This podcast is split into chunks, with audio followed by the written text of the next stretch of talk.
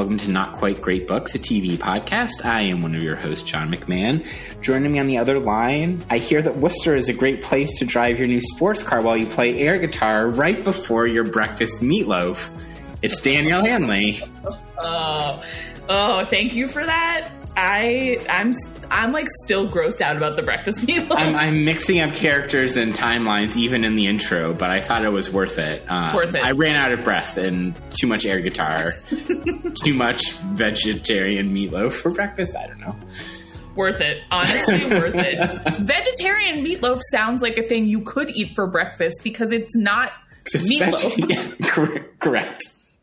Should we like? Should we do like an early gloss and or bar No, no. and get this out of the way, or No, let's come back to it. tease? This it's is a tease. Exactly. Okay. This is a tease. Danielle had a lot of feelings about breakfast meatloaf here in America in season two, episode eight. I don't know, new car, directed by John Dahl and written by Peter Ackerman. Danielle, is there meatloaf from the IMDb summary? The audience wants to know.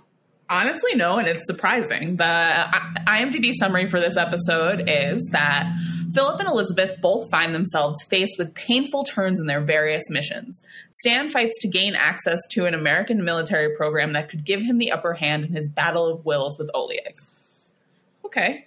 Okay, that works. So the I think keyword, if we might, in that IMDb summary is that of painful, hmm. because as you pointed out before we started recording, this is an episode in which the way that people are experiencing the Cold War or experiencing capitalism is kind of structuring Yeah. the action, structuring the responses of the characters to the various plot developments and to the other what other folks are doing in this episode. So like do you have like a grand kind of unifying framework for that that we should start with? Oh, I do. I think this, like, the tension between the lived experience or like the embodied experience of capitalism or the Cold War or sort of where those things like violently intersect against the like supposed ideological commitments that are are meant to or expected to often trump any any feelings or sort of immediate experiences. I think that that is a way to think through some of the different plot points and like major character developments we get in this episode So what's like the instigating scene of that for you? Yeah. The, like the dialogue for of this. this starts at the beginning of the episode where philip is at the the car dealership Yeah. i, so you're right from the beginning. This is like the second scene of the entire Yeah. episode. I wanted this to be a used car dealership it's not but like it's fine um but the car salesman asks philip like but how does it make you feel right and there's he like really like hams it up on this line and then I couldn't help but recognize that, like, then when Philip pulls in and he's talking to Elizabeth, and she he can see that she's like a little bit disappointed in him. Disappointed Um, is a gentle word. Like I think there's some disgust there, right? Yeah. Elizabeth in some ways. Yeah, and Philip says to Elizabeth, "Don't you ever like it?" And there's something about the like, but how does it make you feel? Don't you ever like it? That feels a little bit illicit or like transgressive in the world in which Philip is is meant to live and the world in which Elizabeth lives. Yeah, I think that that conflict is the right way to push it, right? Because so Philip, you know, goes through a series of questions. Don't you enjoy any of this? The house, the clothes, the shoes. It makes you human to like those things. It doesn't make you bad to like any of those things. You know, so on Yeah. and so forth. It's like for Philip, that's a real question, and is in fact not irreconcilable with the Yeah. ideology or with the commitment to the Soviet Union and their spy work, from his perspective at least. Elizabeth cannot even engage the terms of the question itself. Yeah. Right? It's like the ideology so has to overpower the lived experience of like it's clear that when Philip is like don't you like these things? she does like some of these things. And the way that she then tries to piece together an answer is that things can be nicer here things can be easier here but they're not better here. That she her response when Philip starts this line of questioning is like you know how I grew up. Like you know how I've struggled. You know like m- the suffering I've experienced as a way to justify or explain away moments of enjoyment that she does have but like so that they never are like more important than or overshadowing shadowing her commitment to ideology. Right, which of course is connected to the structuring conflict between the two of them from literally the first episode. Of Yeah. Elizabeth thinks Philip is too enjoys America too much, to put it very bluntly and simply, which is the way she puts it at times.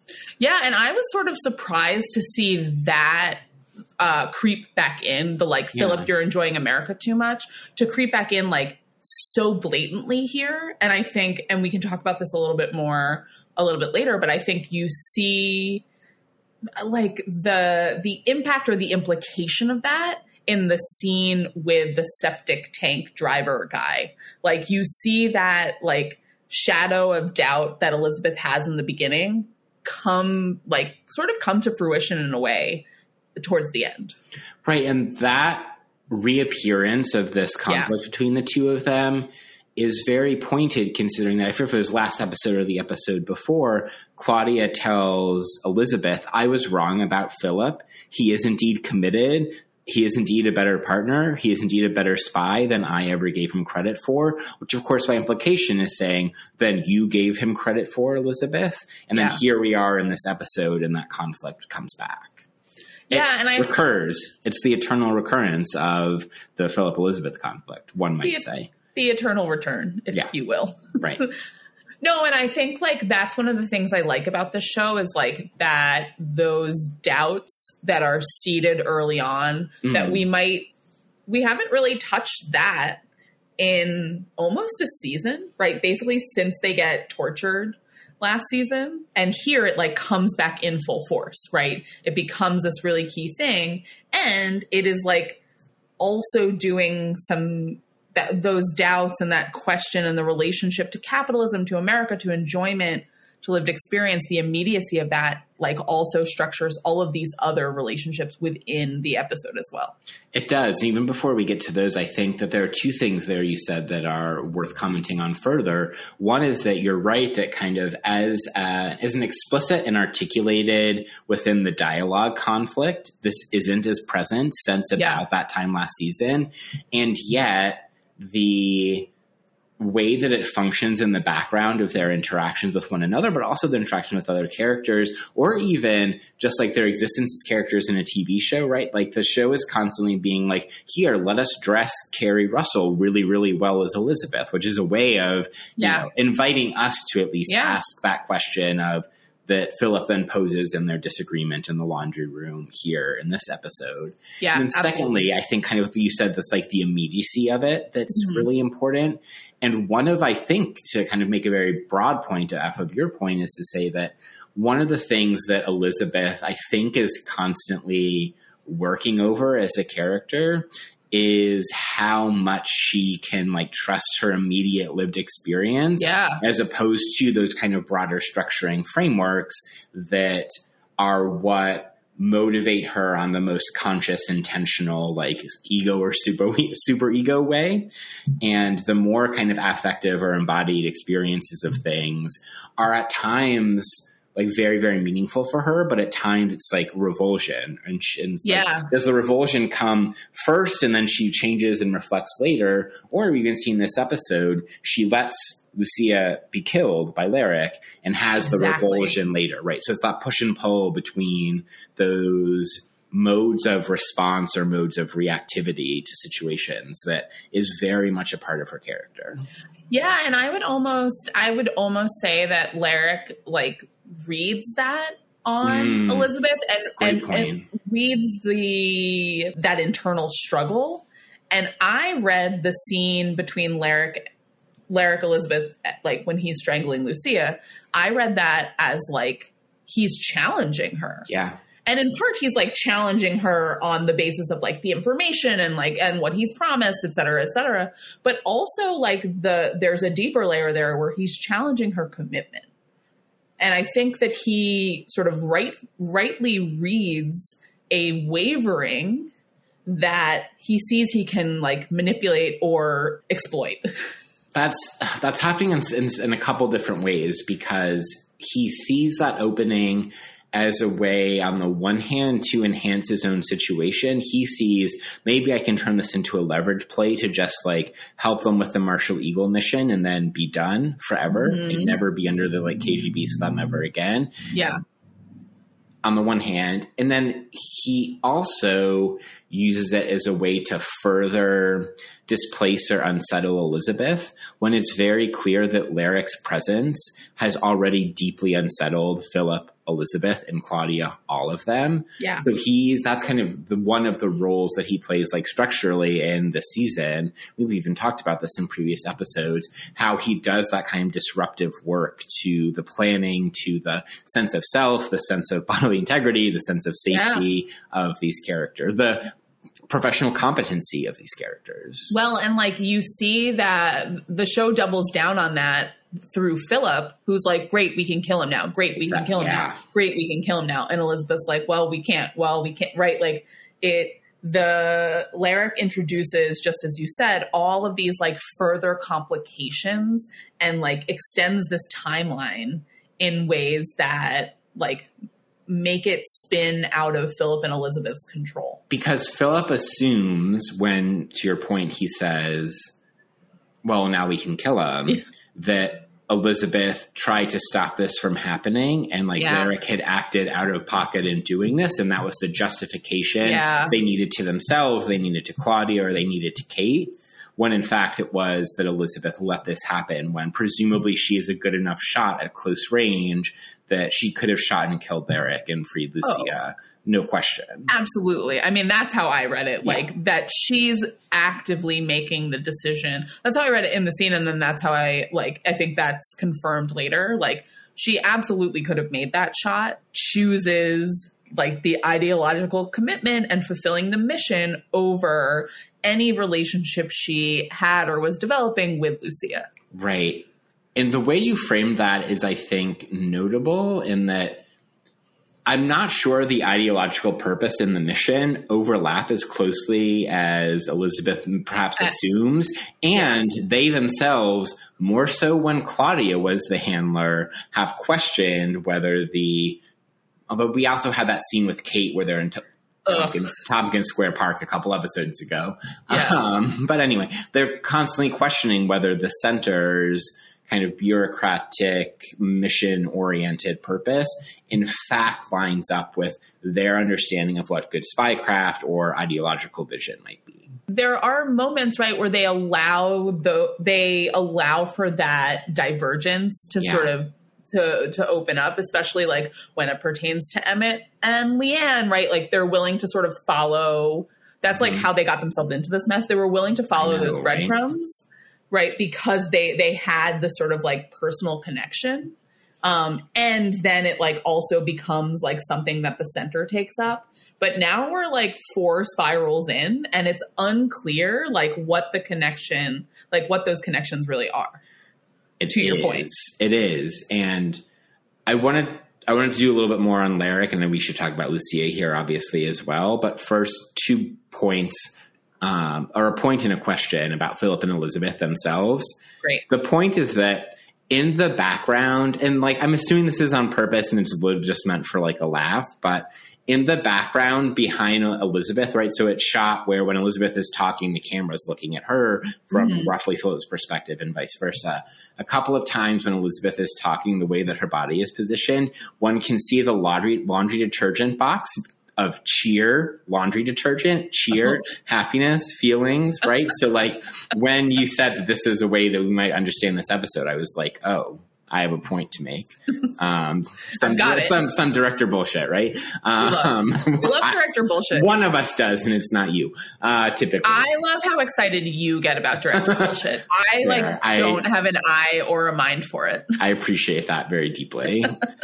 so the question then is how does Henry figure into these issues of the the lived experience of capitalism or what ideology does or kind of what the push and pull if we're framing it as that between or the tension between lived experience and ideology the way that that circulates within the household and family structure is Yeah. shaping henry's experience of doing whatever it is he's up to. or rather, I think like one way to think about Henry is like that he is a sponge absorbing all of this Mm. and then like enacting pieces of all of it that are maybe not entirely um like compatible with each other yeah. but like are enacted always through the person of Henry, right? So, like, on the one hand, I, I said this to you before, but like in my notes, I have, oh my God, Henry, spy lessons internalized. Wow. Right? Because, like, he has picked this lock and like snuck into the neighbor's house. And like, I think Philip and Elizabeth didn't pick the lock, right? He snooped where the oh, key Oh, yeah, was sorry. in the backyard. Yeah. he snooped where the key was. And then I'm like, all Telescope, to he do is go surveilled. upstairs, Yeah. is go and look where his telescope is pointed. It's not at the sky. It's not at, like the really incredible full moon of the the past couple days. yeah. So, like, on the one hand, you have Henry absorbing like spy stuff that I feel like are, you know, that Philip and Elizabeth are probably not even cognizant of of the the ways they're performing those things. In Exactly. the way that like you pick up like verbal tics that your parents have when you're younger, right? Like so like in that way, you get the some of the spy stuff we also have seen Henry a number of times throughout this series when he deigns to make an appearance. Um, he's obsessed with video games. He he loves consumption. Like he's a true '80s kid. Like Hundred percent. you know, and, you know, and Paige before her like Jesus freakdom, also a true '80s kid, right? So like, and they We should put a pin in whether Paige is actually a Jesus freak to Yeah. come back to you for future episodes. yeah, Continue. yeah, yeah. I um the What I will point out is a lived experience and feelings versus ideology conflict or question for her in a different way than it is, you know, but similar sort of things like is she a true believer is a legitimate question that we'll be able to ask, I think. Well, and I think like the some of the the questions we're asking about Henry in terms of like what's he absorbing from his parents, what's he absorbing from the world outside, how is he enacting a relationship to those different sort of like experiences? Like his lived experience is like this like assemblage of like spy, communism, capitalism, uh, and uh, like kiddom, right? Like it's all of these things together. So And that's like astronauts. And astronauts which like maybe is also communism and capitalism and or the cold war right Yeah. I mean, we're in the 80s, right? So, like, the Soviets have kind of given up on the space race, but yes. reagan is like let's have a star war Guess what Henry has all around his room, as we see in this episode? Star Wars paraphernalia. We love. But yeah so that's like how i'm thinking about henry and like the sort of this question of like lived experience versus ideology. If we think about henry as as something of a sponge but not a fully like non or like unconscious sponge like the way that he enacts relationships to these different pieces is really interesting to see how they are fitting together or like brushing up against each other within his person. I have never quite made sense of what Henry is doing with his like prot- protestations before his parents in the very final scene of this episode, where he's like preemptive, he's pre- uh, preemptively like enacting the like emotional self-flagellation so that he Yeah. doesn't get it from his parents. Maybe I just answered my own question there, right? And he's you know insistent. I'm a good person. I am. I am a good person. I swear you know, on the one hand, he's extremely apologetic. On the second hand, on the third hand, he says they weren't there and you weren't here, right? So Yeah. it's, there's the pointing at the family dynamics part that you're mentioning, yeah and the kind of general absentee parenting of Henry and to some extent Paige that goes on in this show. yeah But like, it's a very strange scene at the end with Henry. so two things to just build on that the like i'm a good person is interesting because the first thing that the neighbors say is like he didn't steal anything Yeah. and then philip says to elizabeth he didn't steal anything and then henry's like i'm a good person so like for henry and like in this in like suburbia right like like theft is the mark of evil right it Right. like there are plenty of other things. Pro- property could, crime. We really got to yeah. be on the lookout. So, like capitalism, right? So, I thought that that was interesting. But, like to your point about like the the self flagellation, to me, I feel like I have lived this experience because, like, Henry has watched now multiple times over this series Paige get in trouble and be defiant and never apologize. Yep. And he sees the relationship between Paige and the parents like deteriorates like as a result, right? One could so say. one could say. So I think that like Henry is, and that's like another thing that Henry as a younger child, I think has absorbed. Mm-hmm. So he, I think, is trying to like preempt that same thing happening but the like you weren't here doesn't help anybody. Yep, sure doesn't. Good, like I, I, think that's I think that's a good read of it, and also uh, a, a real birth order determines all challenge. And Danielle and I are both oldest. Uh, I'm I have one younger sister, and Danielle has four younger siblings, but both both so oldest. many. As and you've you've all met some of them. Yeah, exactly. On this podcast, some of them even watch the episodes. some of them, some of them are still unsure if Clark is the same person as Philip. Um, oh joined, my god! Uh, by Emily in spirit. Joined okay. by Emily. um, all right, so we said we wanted to get back to Larrick and to Lucia yes. and Larrick. So we kind of talked through the way, or you talked through, I should say, the way that Larrick is picking at or responding to or picking up on and using to his advantage the conflicts that Elizabeth is experiencing in that moment that are indicative of yeah. these broader dynamics that we're talking about. How does then does Lucia fit into this framework of that we're that we're trying to unfurl here? Yeah, so I think the way that I was seeing so yeah, we get Larrick like I think exploiting this like tension he's observing in in Elizabeth or whatever the name of the character Elizabeth is playing at that moment. I don't know. Um, a solid wig though. One of her best wigs. Yeah, one of her best wigs. Um, but I think with Lucia, like we again see, and probably in a in a in a more violent or more blatant way, this tension between lived experience and like ideological commitment but i think it's slightly different for lucia just given like the context and like her her history right she is after Larrick because he was one of the people who like basically tortured her father like that she's yeah. seeing that link right mm-hmm. and so she sees in Larrick the like direct source of her own pain her own loss like yeah. all of these like deep traumatic feelings and experiences.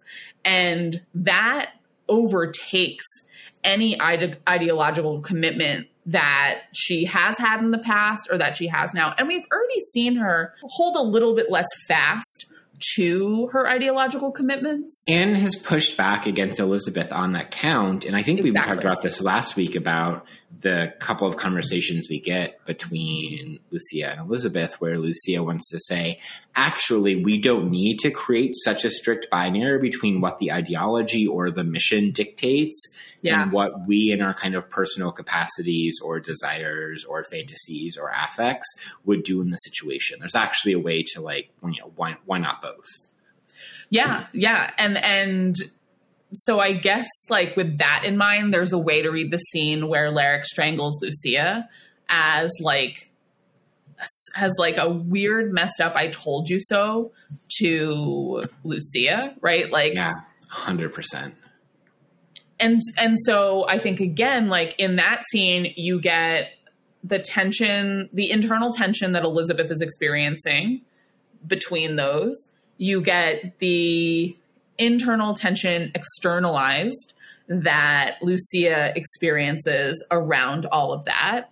And like you get Larrick, who is willing to exploit both internal tensions yeah and the like the the like the outburst of the externalized tension right like the the danger that that poses the threat it poses you're right. And not only is there the kind of like cruel and violent I told you so from the Elizabeth response, but there's a like cruelly ironic kind of Lucia was a little bit right. Like she insisted that she didn't have to kill Carl, right? Yeah. She then is compelled by Elizabeth to enact that violence upon Carl, who Yeah. dies choking to death Oh, I hadn't With- thought of with that. her at one remove. Ooh.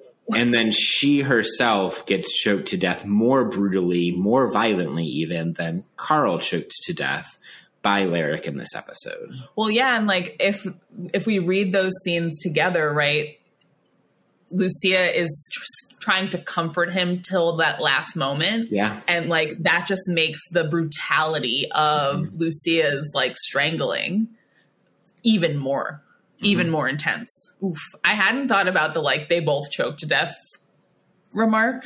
I didn't think about it until this watch through. Um, but that's the last we'll see of Amy Carrero as Lucia. Who did a great job. Yeah. Yeah. honestly so far my favorite uh not minor character but my favorite recurring uh and disappeared character Yeah. She's she's number two to Gregory and in mine. Mine. oh that's fair i think i like her more than gregory i like i like that she was unpredictable Yeah. As Which was is I think. literally what led to her downfall Yes. All right.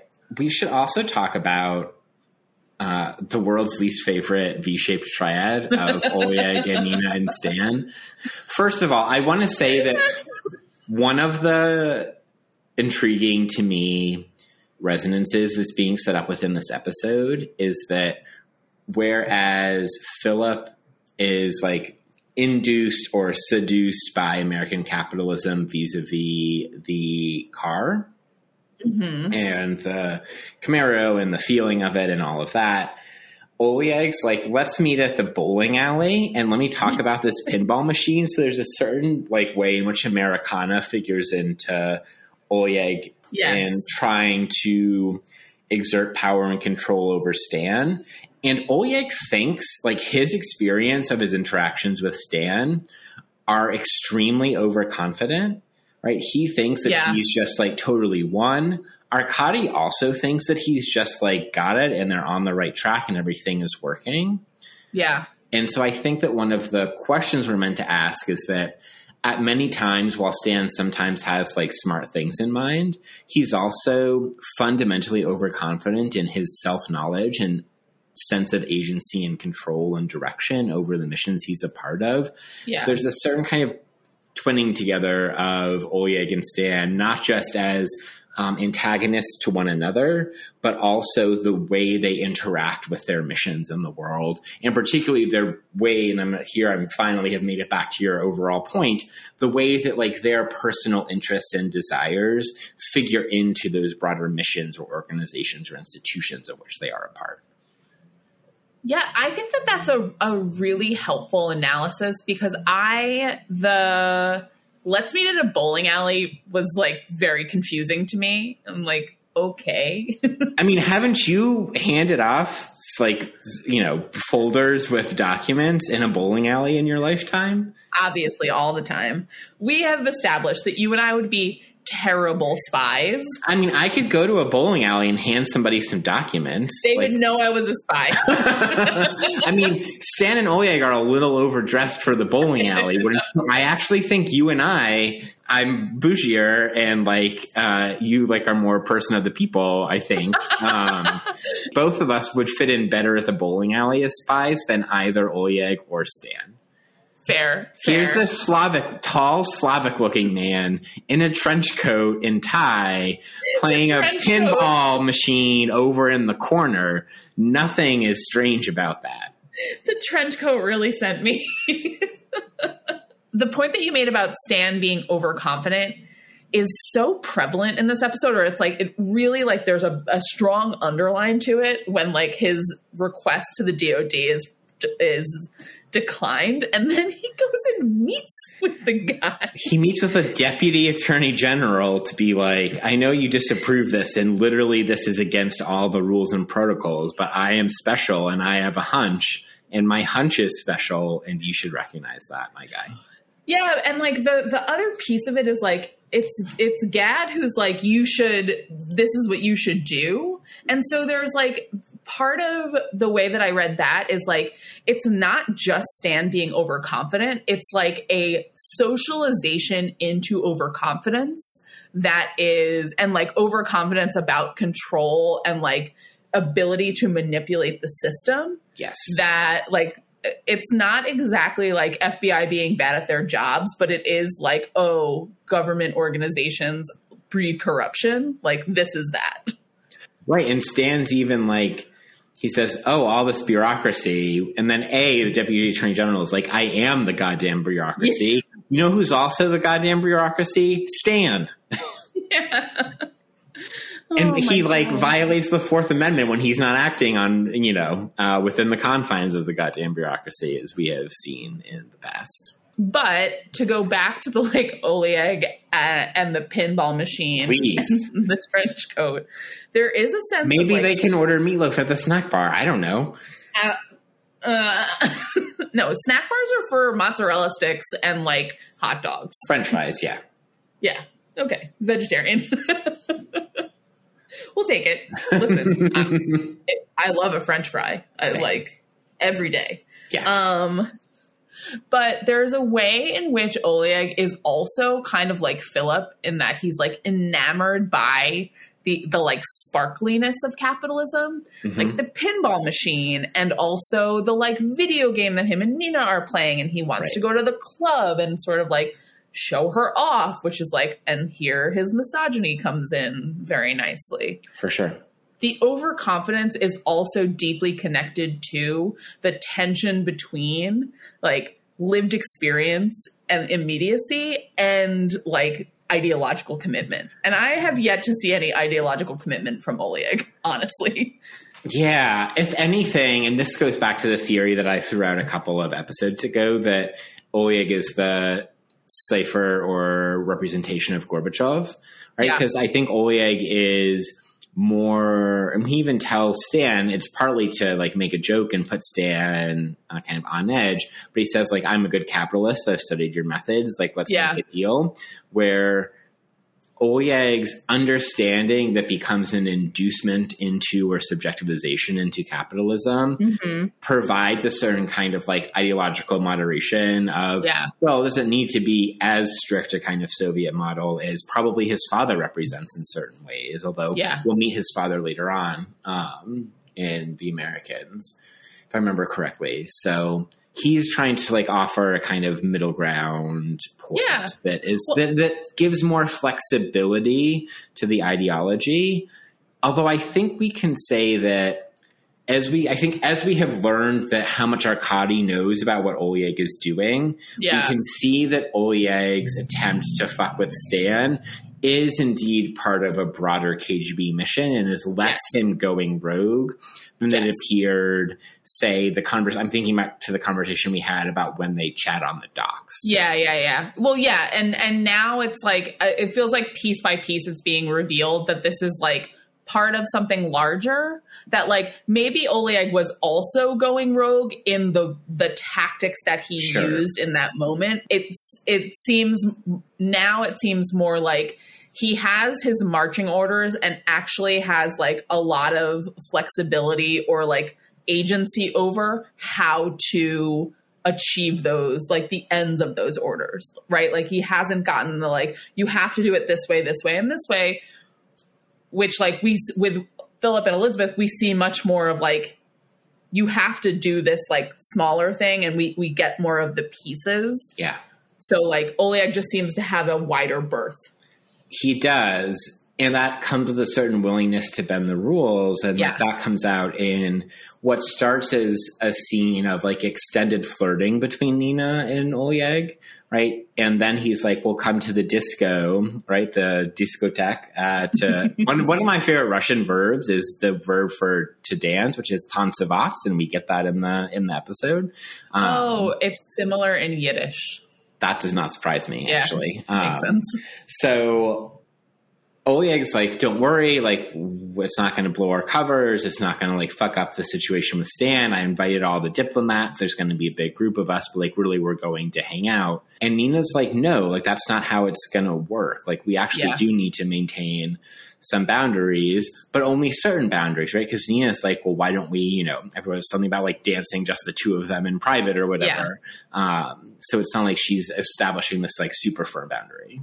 Well, and that's like a question that I have that I suspect like will just become clearer as it goes on. But right now, I it is unclear to me like is Nina sleeping with Oleg for survival, for like her like because she's interested in him, some combination of both of those things where one is maybe more prevalent than the other in in different moments, like which I think is a similar question I have around like everything that's going on with Stan. And I, I will say, like, just as someone, this is the first time I'm watching this show, I have lost the thread on like who's running whom and how, Yeah. like at this point in the show. I think that's I think that's a totally legitimate place to be in because in some ways like Nina is and this is I think a question that I won't actually answer because I would I think how I would answer would give away too much Yeah. but like how much Nina and in what ways Nina is trying to has like been one of our common themes with her character like assert some kind of agency within conditions of like extreme like constricture and like fear literally fear of death or threat of death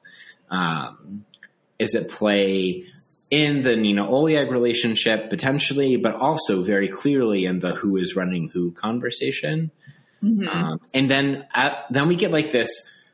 I'm not sure whether it's a throwaway line. I'm not sure whether it's like gallows humor or a semi-serious joking suggestion when Stan tells God, like God, Gaad, let's uh, keeping that.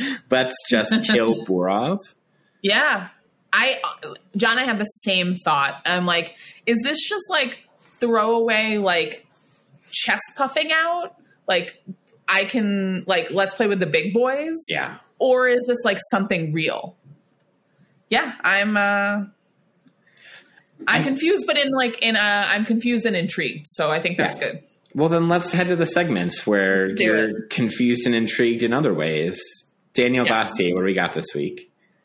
Okay, so Danielle Dossier, first of all, I and this like builds nicely off our discussion of Oleg because like one of the plots or subplots, one of the things that's happening in this episode, right, is like we learn that the submarine plans that they stole are actually like were planted and were false and like the submarine blew up or sunk or Russians died. Sunk. Yeah, 160 sunk, which I tried to do a little bit of research before we got going. This appears to piece together different aspects of historical things. There was not sort of I could tell like a Soviet submarine that sunk in the 80s, and this is Gotcha. um, this is what's happening. Gotcha. So, okay, we get that. That's bad, but like the way we get it into in two different places. One, we get the like Kate tells Philip and she's like crying in the car. So again, like back into thinking about feelings, Yeah. but feelings in a different way. She's like crying in the car and and Philip's demeanor with Kate is really funny to me because he's just like I could not care less about like your nonsense. Like that's sort of how he he approaches her. Um, so she's like crying about that. And then later we get Oleg and Arkady, which we'll talk a little bit more about when we get into Gloss, but like Oleg is is like they like it's the it's the Soviet Union's fault. They didn't do the right testing. Like this wasn't a plant. They're they're blaming it on us and bad intelligence, like et cetera, et cetera, et cetera. So so on the one hand, the the Soviet Union messed up, like KGB messed up and like got bad plans, or like the plans were fine and actually they just weren't executed well, which is Oleg's point. Uh huh. And to me, this just made me more suspicious of Kate. Okay. Sorry, that was a long preamble to being No. like, uh, Kate, thumbs down. So there's an aspect of that in which Oleg is slightly more aligned with Elizabeth and Yeah. Arkady with Philip here, right? Because like Yeah. Arkady and Philip both take it way more personally than Oleg Yes. and Elizabeth do. Elizabeth responds more out of a position of anger, like how could they do this? As she's Yes. literally watching a Reagan speech. Um, This is happening, so there's some alignment there. I have a dossier question for you. Lay it on me. Okay. Does Lucia's murder in this episode affect in any way how you expect the futures of Nina, of Martha, and or of Kate to unroll? Here I'm like building on thinking about Yeah. Emily's dossier entry from last week. Yeah, just like all of the attractive women are like angling for death. Yeah. like they're gonna kill them all. Yeah, I mean, I I agree with Emily's theory and and like have already I think been quite vocal about like I think Martha is not long for this show. Mhm. I'm honestly surprised that Martha is still alive. Um, though this episode we get some interesting uh, Clark Martha stuff, but and I I think like the same with Nina, where I every episode I'm like, is this going to be the episode they kill her off? I hadn't really thought so much about Kate, but I do think that Lucia's murder demonstrates that like the the moment that you're not useful for the mission anymore, your life is in danger. All right. Any more dossier entries? No, I think that's it for now. Just happy that Claudia wasn't here. like Kate's kind of annoying, but like Claudia was terrible, so All right, fair enough. Then let's go to Gloss and let's talk about the what you just mentioned, Danielle, and that is the different question mark glimpses we get at the Martha Philip slash Martha Clark dynamics in this episode. yeah. How would you So- map that back on to like our structuring question? So I think it's like a slightly different, though related subtopic of the tension between like ideological commitment and uh, and lived experience. But here it's a little bit less like the lived experience of capitalism and a little bit more interpersonal care, right? Mhm. Like caring for one another because I was really struck by the fact that Philip comes over is a and is about to like give Martha this really horrible tape that says some like first of all the like version that he doctored up already said some terrible things but then like really says some terrible things and like hurtful things about Martha yeah. like so as to like win her allegiance back because he he sees that it's faltering Uh huh. and ultimately like when she cuts him cuts herself and then like sort of has this change of heart. He doesn't show her the tape. And i was just really struck by the fact that like you you see philip being impacted by the relationship that he is building with martha. Like he can't he can't ever and, and hasn't ever been just like cold ideological like assemblage Yeah, and he hasn't gone fully that route, but even this episode, we see the willingness of Clark to to use an probably overly broadly applied phrase to like gaslight Martha at the Yeah. very very beginning in the opening Yeah. scene, right where Martha says everything is great. Except that, like, I don't feel very good about like listening and spying on my colleagues for you. yeah And like Philip as Clark goes the route he's gone a couple of times in the previous episodes of like escalating that to a, like a fight um, or like a conflict in the marriage, heavy air quotes. yeah And so that to me is the place where he's willing to do that, even if he is, to your point, not willing to go as far as playing the doctored or actual tape to Martha. But like he made the tape right? Like so so like it, he wasn't always unwilling to do that.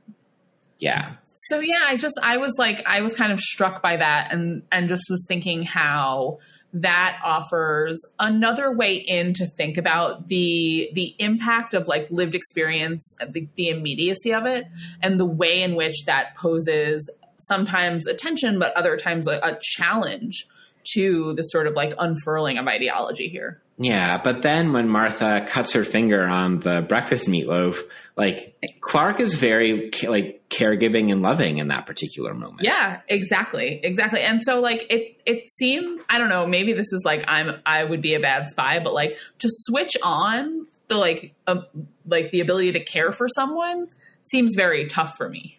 Yeah. So like those things have to already be there. I don't know. That's what I was. That's what I was thinking about with Clark slash Philip and Martha. And I also think that this is connected to something that we see with Philip and the septic tank driver, which we talked a little bit about um, in the main discussion, but maybe we want to revisit a little bit here. Yeah. So there's the moment at which Elizabeth and Philip argue whether or not to just kill the septic tank driver. Yeah. And Philip is very insistent that they not do that. Right? Yeah. It's like, well, let's just leave him here tied up. Like, no hikers are going to come by. Nothing's going to happen. Um, not to worry about it. Watch in the light of, as you pointed out very early on in the episode, in the light of their disagreement over Yeah. how much they enjoy capitalism, um, has a particular poignancy to it. But like, did you think there's anything else kind of worth commenting on on the particular scene with Lewis? Is the is the septic tank tank truck driver? Well, two things. One is I thought that it was like striking that Elizabeth is doubling down on like the coldness, right? And like Yeah. clearly Lewis is more afraid of Elizabeth than than Philip.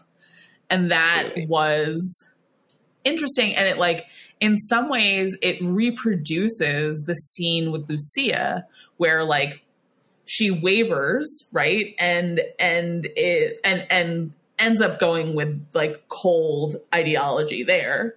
And here it's like there's no wavering right? So i thought that like it was a, a way to for elizabeth to perform her commitment Yeah. and a way to remind the audience that that's always present for like that gear is always present for elizabeth and it impacts those around her I think that's a good read on it. And the kind of two points that I'll make in response to that one is the way you just described it, I believe raises certain echoes to the scene with Elizabeth at the propeller plant, right? That we talked Yeah. about with Amy Yes. earlier this season. Yes. And the kind of way that she's interacting there and the way she's interacting here, I think overlap to, they're not exactly the same, but they overlap to a lot of degree. yeah And then secondly is I want to like a like slightly more meta point about the fact that they're going to use the septic tank to uh, get into the like yeah field base, and that is that they literally have to like deal with or like go through the shit quite Yeah. literally in order to make their way onto this base or try to like execute this mission. And I think that actually just like taking the septic part of it quite literally and like on its face actually says something about their relationship to this mission and how they're feeling about it at this moment. Well, yeah, and also I think again, like Elizabeth is like, "Yep, that's the way in. We just have to do it." Right? Like blinders on, like full steam ahead. And there is not necessarily full on reluctance from Philip, but there's definitely like, "Oh, like this is there's like we oh, we have to go through the shit, right? Like there's a little bit of that to Philip's response to this, which I think then we see play out in the exchange with uh, Lewis, the driver. Great. Good point. We also have in this episode Arkady and Oleg. we mentioned this earlier. Like that's been mostly a like dick swinging, dick measuring rivalry. It's Yeah. changed a little bit over the last episode or two, Yeah. but we get like the full bromance. Let's have a whiskey together. Let's congratulate, backslapping, congratulate Arkady, congratulating Nina and Oleg both on their Yeah. running of Stan or attempted running of Stan. Yeah. So there's been a shift in the relationship between Arkady and Oleg that we see, like, I think, come most to the fore in this episode. Yeah, and I thought that it was important that like Oleg like lays out his like theory of how they are being blamed to Arkady, right? Because there is a an alternative version of this where Oleg uses that as a as an in to some kind of takeover to like to like enhance his own position and power. But Right. instead, he invites Oleg, uh, he invites Arkady like into that knowledge. And Arkady is like less excited about it, but I, I Sure. thought that it was it was important that he decided to like use this as a bit of a branch. And then in response, Arkady's like, let's have brown liquor because that's a thing that's in the Russian embassy. Look, if it's it's maybe it's a similar philosophy as to like we don't in this house we don't smoke Soviet cigs. yeah, maybe, it's like in this house we drink the good whiskey, the good shit we can get here. Um, I will say also one more very very minor note on Oleg. A much better explainer of technology than our guy, the Oh computer science professor. Oleg explained stealth planes in 34 seconds, something that would have taken our guy, the computer science, professor, 18 minute monologue with several questionably racist analogies to explain with less understanding than Oleg is able to create so about go to stealth Japan technology. and there's a post office. and it's Hirohito because that's the only Japanese person I can think of. oh my god, no! Uh, honestly, props to Oleg. Like, very nice job. Yeah, Um, maybe he did actually learn a thing in being in the Directorate of Science and Technology. uh, we have on the list disgraced Soviets. I You do. wanna dig into that, John? I very much do. So we get in this episode a scene of it's a cut immediately from Philip is like, I love this car. I'm in the car dealership. Like America is the best. Look at this thing that I can buy. It's gonna be the pace car for the Indy 500. Immediate cut to fucking frozen ass tundra Soviet Union outpost in which we find Baklanov has been sent to this facility Yeah. to be supervised by Vasily. Danielle, did you expect to see Vasily back in the Americans? No, my uh, my my first note is how does it make you feel, which we already talked about. But then my second note to myself is, whoa, Vasily back? What? like, Yeah. I, not expecting it, and also like one was not expecting him to be alive, uh, just Correct. given like how they've described the disgrace and whatever. And two, like, was not expecting him to like dip back in for this particular. Like, I didn't think we were ever going to see Baklanov again. Like, I thought he was just going to be, you know, like in a prison crunching numbers. Yeah, no, but that well is Which I- this factory a prison, Danielle? Well, I mean, absolutely, but I thought like it was going to be in one of the like in like you send him to the gulag, right? Like I thought we were not going to see him again. yeah. Um yeah, Vasily's back. Vasily's in charge, question mark, of this outpost. They have sad boy tea together. We get a the the cruelest pep talk from Vasily to Baklanov, in which Vasily is like, "Well, your people have suffered a lot. Clearly, you understand suffering, and like you all keep making it. Um, so come do coerced prison science for us." And secondly, he says, "Look how great the Soviet Union is. I could have gotten a bullet in my head, but instead, I'm here in charge of this facility."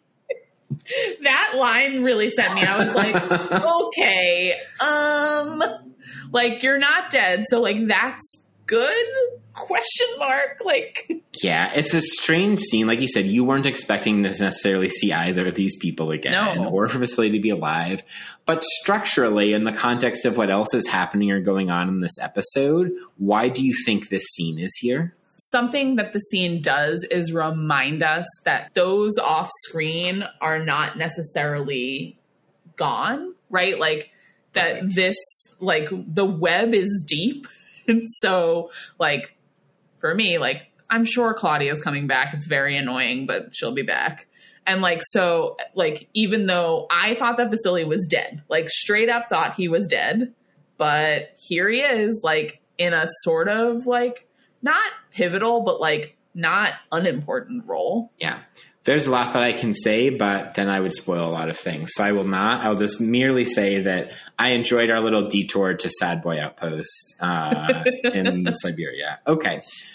minor note: a previous minor character of the week returns. Not only does Vasily Yes. make his return appearance, so too is male robot back. We love. we, we do love male robot and also we love martha like being talking kind of to stan but kind of to nobody but kind of to the entire office of people keep leaving unsecured classified documents just like sitting on top of this male robot that slowly makes its way on an automated track through the halls of the fbi But also, Martha is like, I keep reporting it, but no one listens to me, and I'm like, oh, you're dead, lady. Like talk, you're. talk about the goddamn bureaucracy And lastly, in a real game recognized game moment, um, Philip has done some audio editing of his own. Not only are we like producing this podcast, Philip is like producing the audio of this spying of Jav Gaad's office.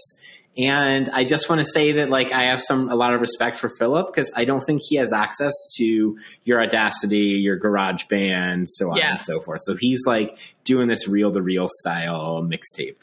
It was some real like Force Awakens. Let's get Sir Alec Guinness saying like splice out the Rey so that we can get Sir Alec Guinness' voice to call to Rey like from the lightsaber in the basement. Don't even remember. I've seen that movie and I don't even know what we're talking about. oh no, no, I oh no, we're like in the in um, I forget the in uh, Lupita Nyong'o's characters Yes. like tavern. Yeah. yeah. Yeah. And so the voice, one of the voices that calls to Rey is like Obi Wan, but it's like Alec Guinness's Obi Wan because and like in order to get the Rey, they had to like splice out of a different word. I forget what the word is that they like splice the Rey out of because he never, obviously, never knew Rey as a character because he's dead. Um. Anyway, that felt. Now I'm. Just, everything's funnier when you explain it. I like. Look, I mean, with the Star Wars folks, like they had Pro Tools, they had whatever it is they're using Yeah. to mix their long time ago in a galaxy far, far away. Some levels below are us, and then some levels below that on the technology scale is Philip. Uh, Exactly. making a mixtape. A A, very pirate. strange kind of mixtape. All right. Mixtapes. Let's- Let's, get into bars exactly. Perfect. No notes. Okay. Danielle, if you bought a sports car in the 80s, what would it would it have looked like this? no, I wanted the like Barbie Corvette that Mm, was like metallic purpley pink. Great call. I, I know exactly what you're talking about. I'm Yeah. like 99% sure Yeah. my sister had that like Barbie I had car. it. It was like the only fancy toy I had bef- until I got an American Girl doll.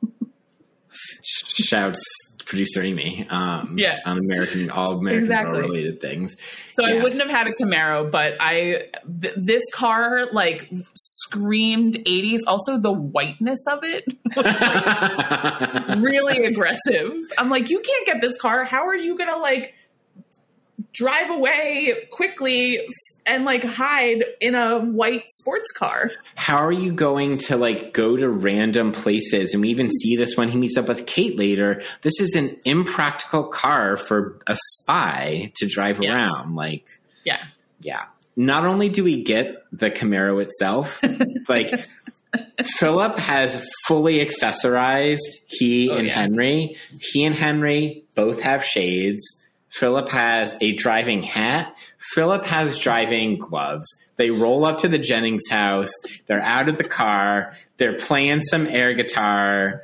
And they're in these get ups and it was just extremely bart nostalgia vibes to me. This is a deep cut. It's Please. not what it's not the song that played, but the song that played in my brain when Philip pulls up and like gets out with like driving hat, gloves, shades was Cool Rider from Grease 2, which is a song that Michelle Pfeiffer's character uh, sings. If you're cool enough, you can burn me through and through. Whoa. We Anyway. love we, we love Danielle karaoke breaks. Um, unfortunately, on our, our last Moon Knight episode, you did a karaoke break just as we were starting recording, and I only caught like half Did a second. Yeah, I only caught half a second of it, so it can't go in the. Uh, What was I singing? Don't even remember. Um, No knowledge. yeah, Okay. but they they are the internet informs us air guitaring to Rock This Town by the Stray Cats, which I would not have pegged as the 80s. I would have pegged it as the 70s.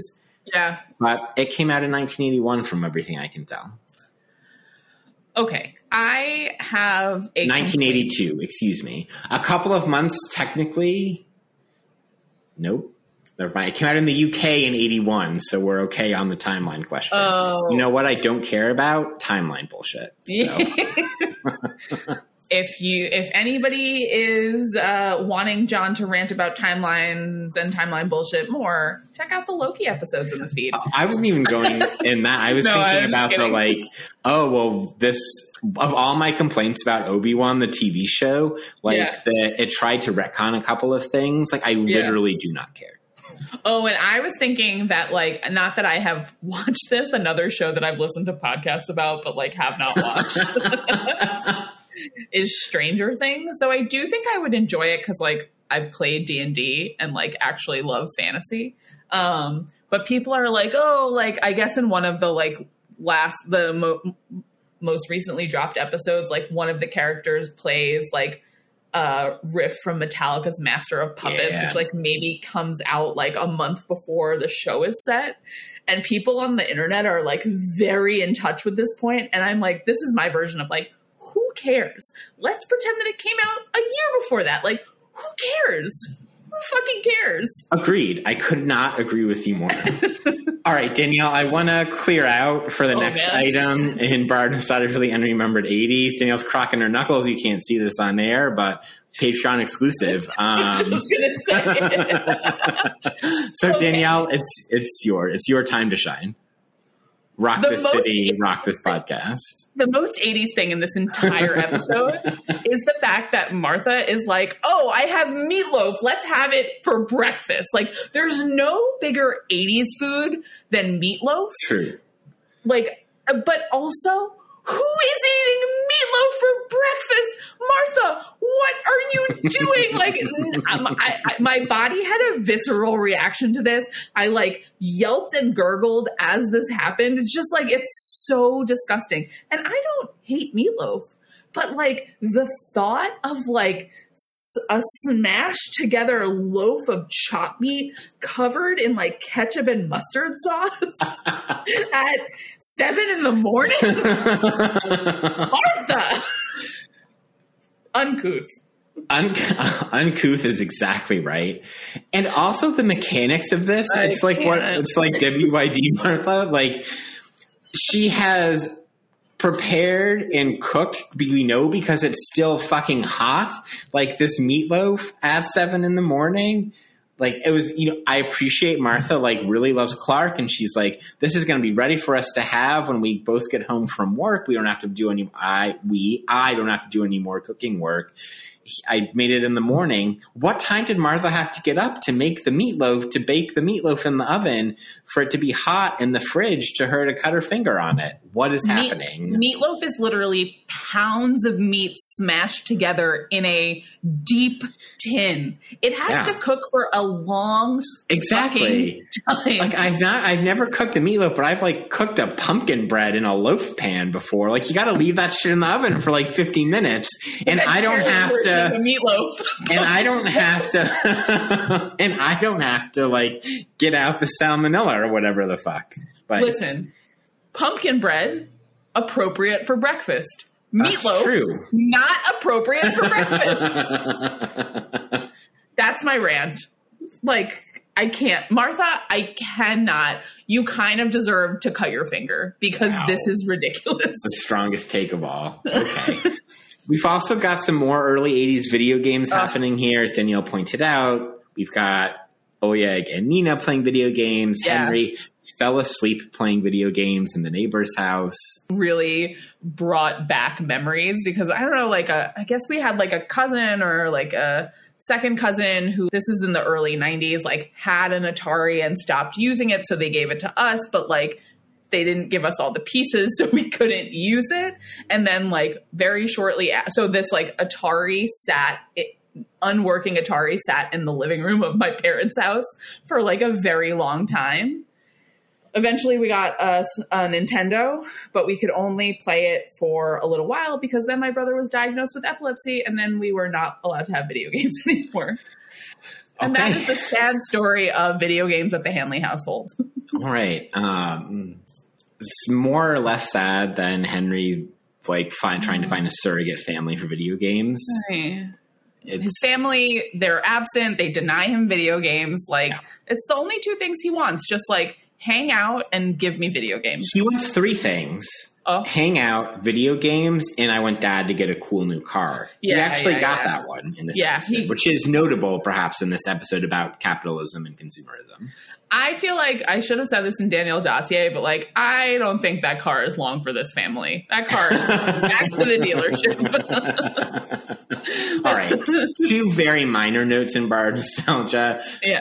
We mentioned earlier, Henry's got some Star Wars paraphernalia. It looked like there was like a 3PO Yeah. uh, situation somewhere. It looked like there was a poster to Star Wars in the room.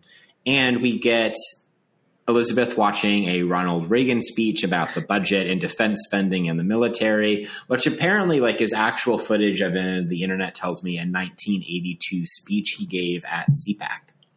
Okay. Yeah, I mean, like I the the like Reagan of it all just like throws all this other stuff into relief, right? It's like at the end of the day, it's like America versus the Soviet Union. Yep. All right, so let's head to minor character of the week. Who do we got this week, Danielle? This week we have the neighbors, the Tanners. Yes, we do. Do you want to tell us a little bit about them? Yes, thank you, Danielle. We have Christy, played by Julie Reber. We have Bob, played by Peter Hans Benson. And we have the kid Doug, who is played by Skylar Gaertner. Why, Danielle, are these minor characters of the week for you? I just well, first of all, this felt like an episode that didn't have a lot of extra characters. Um, and it does feel like these are the ones we've like seen them before, right? We've seen them leave their house through Henry's creepy telescope spying. Indeed. But we meet them here and we get this whole exchange, and they're like, we know he's a good kid. He didn't steal anything. So there was something like wholesome about them and like maybe a, a little bit of a, I don't know, like a juxtaposition to the like wildness of the Jennings and even like Stan's family, right? Like Yeah. the Beemans. Because we do Here's- get like a 30 second scene with Sandy in the Oh Beeman God. household. She's graduating from EST. I can't. I can't talk about it. Um, but yeah, exactly. Like there's like it. The juxtaposition here is like here's a normal family, right? Which I think is what the show is like pushing on us. Yes. But there's this strange thing that happens, and maybe I'm making too much of this, Okay, as Danielle knows I'm wont to do here in this old podcast. we love. Mm, question mark. Uh, I love. so the kid whose name is Doug apparently in the show, played by Skylar Gaertner. I do you think that he's supposed to be a Henry lookalike? He one million percent looked Okay. like Henry. Okay. I, I yeah. I don't know. I, don't know whether like that's just a function of young boys all got that haircut at that time, and so we should file this under bar nostalgia, or we're meant to think about the resonance of the different family lives of I these think- children. I think it's. I think the former might be true, but I think the latter is like part of what's happening here. Okay, and then I've had a, I went down a short IMDb rabbit hole earlier while Danielle and I were prepping the episode and figuring out the minor character. Skylar Gaertner plays Jonah on Ozark. I could not make that connection. I've seen some of Ozark, not all of it. Um, I think the first two seasons, and I had no idea. And even like in retrospect, I'm not sure I'd be able to pick up on it. Clearly, I mean, this you know this is season two, so we're filming several years before Ozark, Ozark starts. Uh, Skylar Gaertner much older by the time he's playing Jonah, but like Jonah's a teen boy, so yeah. Ozark, another show I've listened to countless hours of people podcast about and have never watched an episode. Unreal. Unreal. Here we are. um, okay, let's. Uh, I think that wraps up minor character of the week for us. So let's dig into the cave. Who are we meeting in the cave today, John? All right, so a little bit different maybe than some of our previous episodes. We are going to meet today in the cave Mark Fisher, who is Okay. like a cultural critic, um, political theorist, etc., um, based in the UK, who died a couple of years ago. But probably the idea that for which he is most well known is this development of a notion of capitalist realism. Um, Okay. It's the title of a short book that he writes for, with Zero Books that comes out in 2009. It's like very influential in certain kind of like lefty, kind of somewhat Marxist, but also like beyond Marx uh, circles to this day. So I'm going to read the like one sentence explication that Fisher gives of capitalist realism. Then I'll try to kind of draw out what he's saying. Then we'll see if we can get it back to the Americans. So Okay. the way that um, that Fisher describes capitalist realism is that it's like he's trying to kind of diagnose at what point what he calls like cultural, social, political atmosphere. And here's what that atmosphere is. Quote, this is page two of capitalist realism. The w- quote, widespread sense that not only is capitalism the only viable political and economic system, but also that it is now impossible even to imagine a coherent alternative to it, end quote. So the idea that Fisher is trying to draw out is that he's thinking about social movements, he's thinking about bureaucracy, he's thinking about Yeah. neoliberalism, he's thinking about higher education, he's thinking about youth, he's thinking about mental illness, and thinking about the climate. And in all across all these different realms of experiencing like what we could call late capitalism or neoliberalism or whatever, Fisher is saying that there's kind of this uh, so overdetermined and overwhelming notion of capitalism and the multiple ideological functions that capitalism Yeah. plays that even those who are notionally opposed to capitalism are unable to imagine, as he says, a coherent alternative to it. Yeah. And moreover, the supposed alternatives that are offered to it are entirely or mostly, usually entirely, unable to kind of break out of the broader like structuring atmosphere or structuring ideology of capitalism. Um, and so there's a way in which he's trying to draw on the way that both the critics but supporters of capitalism Yeah. have more or less internalized or accepted this notion that there is no alternative to capitalism that could ever be enacted or real in the world or fought for or struggled over or envisioned, so on and so forth. Now, among the many factors that play into this, like he's doing a slightly like neoliberalism thing. So Yeah. we got Reagan and Thatcher, right? So the subtitle of the book is "Is there no alternative?" question mark, which is of course a play on Margaret Thatcher's "There is Yep. no alternative." TINA uh, is gets thrown around in left circles, right?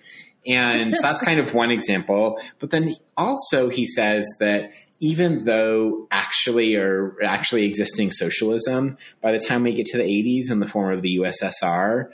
was like fundamentally breaking or broken down Yeah.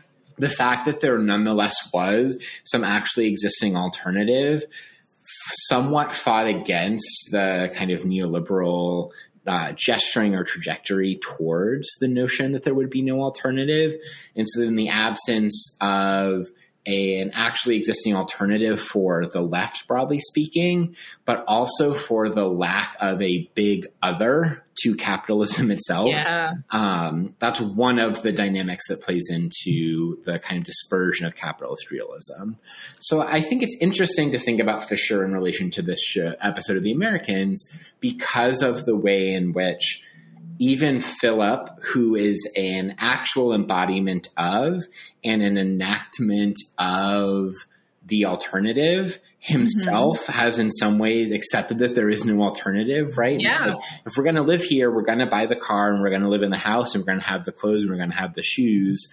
So, like, I wonder if, you know, so I think that there's a case to make that we could turn Philip into kind of an avatar for capitalist realism in a certain way. And also just the way that this show is depicting America in the 80s towards the end, but at a very heightened point within the Cold War, and the Yeah. way that that narrative figures into what Fisher is trying to sketch out in this book. These are all, I think, kind of connections to draw on. And then the last point I'll say before I will stop filibustering is that it's it's a matter of the very initial question that you asked Danielle, and that is how do ideologies function in response to human lived experiences? Yeah. And Fisher, like drawing on Fredric Jameson, drawing on Slavoj Žižek, drawing on others, um, tiny bit of Baudrillard, tiny bit of Lyotard, tiny bit of Foucault, um, and a decent amount of Deleuze and Guattari, is trying to examine uh, what he thinks is a kind of more pervasive and different sort of account of how capitalist ideology functions than other left thinkers of which he like sees himself as part of a lineage with. Oh my God. Okay. So many good things there. That was very helpful. I haven't read Fisher, so that was a like a super helpful gloss for me. And also just like I think the connections that you're drawing, the reason why Fisher is a helpful interlocutor for this episode makes a lot of sense to me. And I think like locating some of the inability to imagine an alternative in Philip, I think is like that makes sense.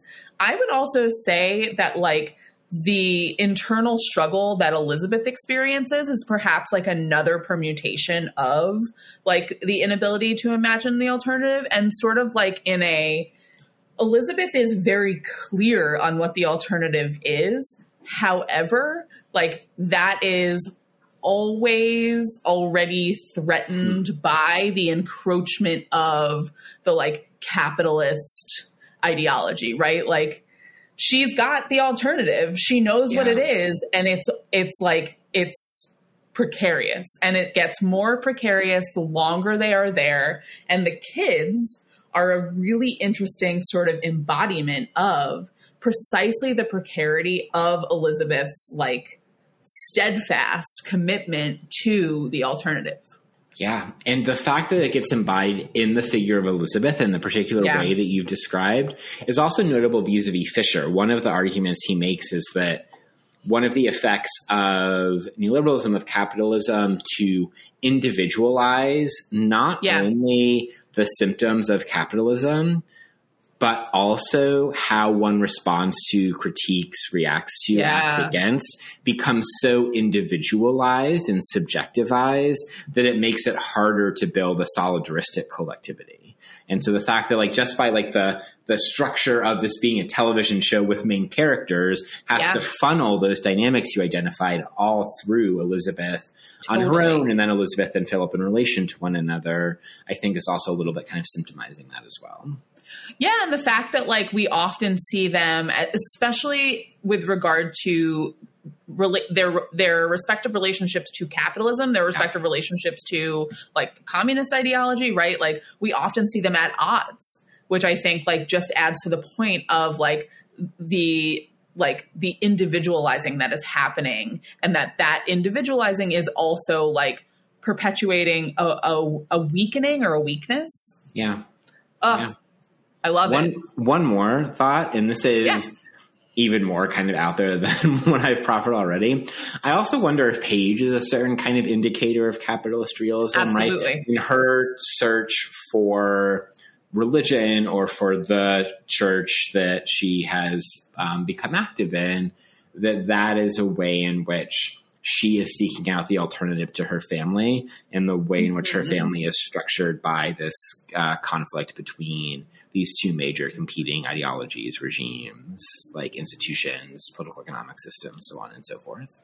Yeah, I, I mean, I think that's inc- I think that's incredibly consistent with the way that we have read Paige throughout yes. the the season, and I think it's yes. it's just becoming more and more amplified with the sort of turn to the religious community even if it's not a turn to religion in yeah. terms of belief the, ret- the, t- the turn to that community does seem to be consistent with capital capitalist realism as you've laid it out and inconsistent with any alternative excellent so not the best articulation of mark fisher that anybody's ever given but workable for the purposes of the cave I would say an amazing articulation.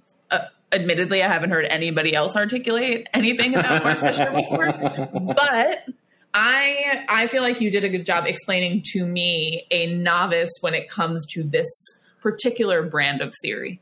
Great. Um, Mark Fisher also some really like incredible writing about like post punk and nice. like Joy Division and affiliated nice. uh, bands from the eighties. I'll take it yeah, I'll take it. All right. I think I think he gets to maybe maybe I feel like he he's, is he's in charge of the movies we watch and music we listen to outside of the cave.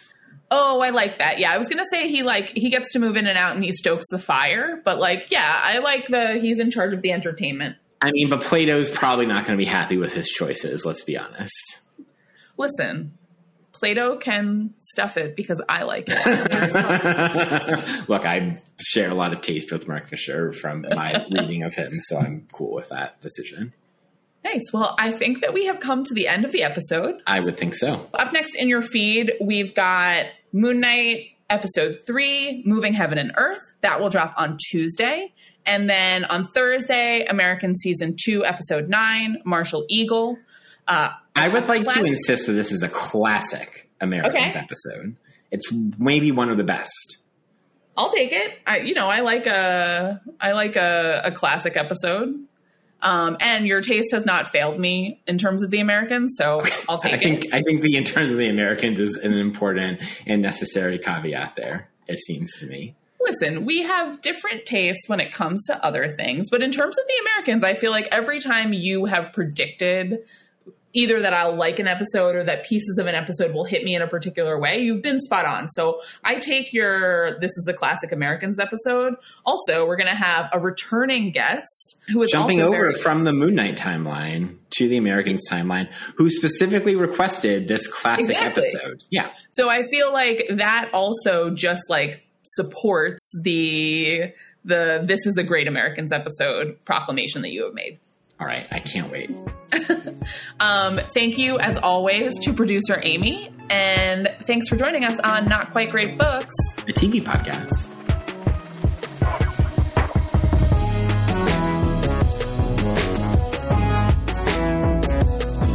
Thank you for joining us on another episode of Not Quite Great Books, a TV podcast created by Danielle Hanley and John McMahon, and indirectly producer Amy.